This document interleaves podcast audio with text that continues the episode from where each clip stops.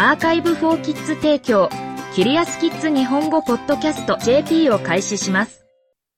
私たちがすでに地球に与えたダメージを癒すことは可能ですか？アンソニー、13歳からの質問です。答えてくれる先生は、スコット・デニング先生です。時々、人間が修復不能なほど地球を変えたように見えるかもしれません。しかし、私たちの惑星は、エネルギー、水、炭素などが流れ、生命を育む素晴らしいシステムです。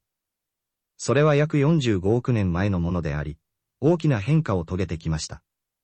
地球の歴史のある時点で、火は広い地域で燃えました。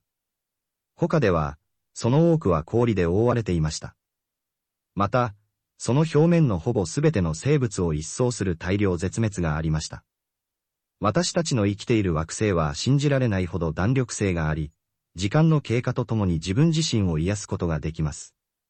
問題は、その自己回復システムが非常に遅いことです。地球は元気になりますが、人間の問題はもっと差し迫っています。人々は、様々な方法で私たちを支えるシステムを傷つけてきました。私たちは大気や水を汚染し、プラスチックやその他のゴミを陸や海や川にばらまき、動植物の生息地を破壊しました。しかし、私たちはこれらの混乱の多くをクリーンアップする自然のプロセスを助ける方法を知っています。そして、人々が50年前にこれらの問題に目覚め始めて以来、多くの進歩がありました。まだ解決すべき問題があります。プラスチックなどの一部の汚染物質は数千年も持続するため、後で収集しようとするよりも、放出を停止する方がはるかに優れています。そして、絶滅は永続的であるため、それを減らす唯一の効果的な方法は、動物、植物、その他の種の保護にもっと注意を払うことです。気候変動の逆転。人間が地球に与えている最も深刻な被害は、主に石炭、石油、ガスの燃焼によるものであり、気候を劇的に温めています。これらの炭素ベースの燃料を燃やすことは、空気と海洋の基本的な科学と物理学的作用を変えています。燃やされた石炭の塊やガソリンの液量はすべて、二酸化炭素を大気中に放出します。そこでは地球の表面を加熱し、洪水、火事、干ばつを引き起こします。この追加された二酸化炭素の一部は海洋に溶解し、海洋をより酸性にし、海洋食物網を脅かします。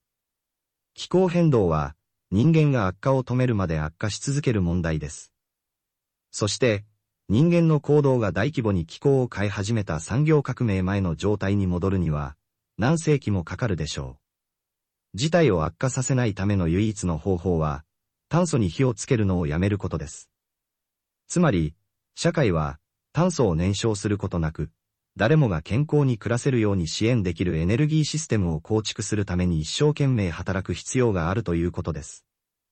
幸いなことに、私たちは二酸化炭素やその他の汚染物質を放出せずにエネルギーを作る方法を知っています。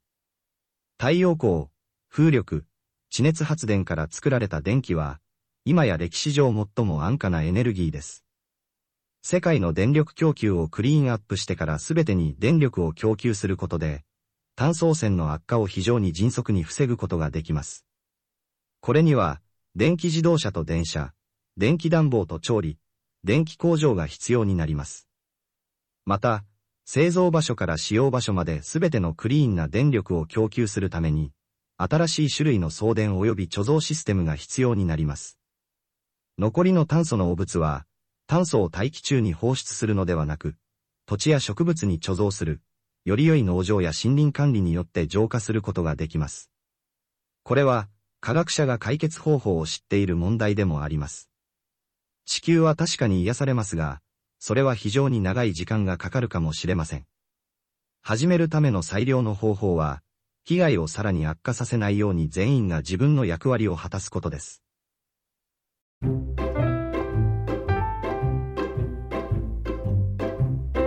キリアスキッズ日本語ポッドキャスト JP を終わります。この記事はクリエイティブコモンズライセンス CCL の下でザ・カンバセーションと各著作者からの承認に基づき再発行されています。日本語訳はアーカイブフォーキッズの翻訳責任で行われています。ウェブサイトでオリジナルの記事を読めます。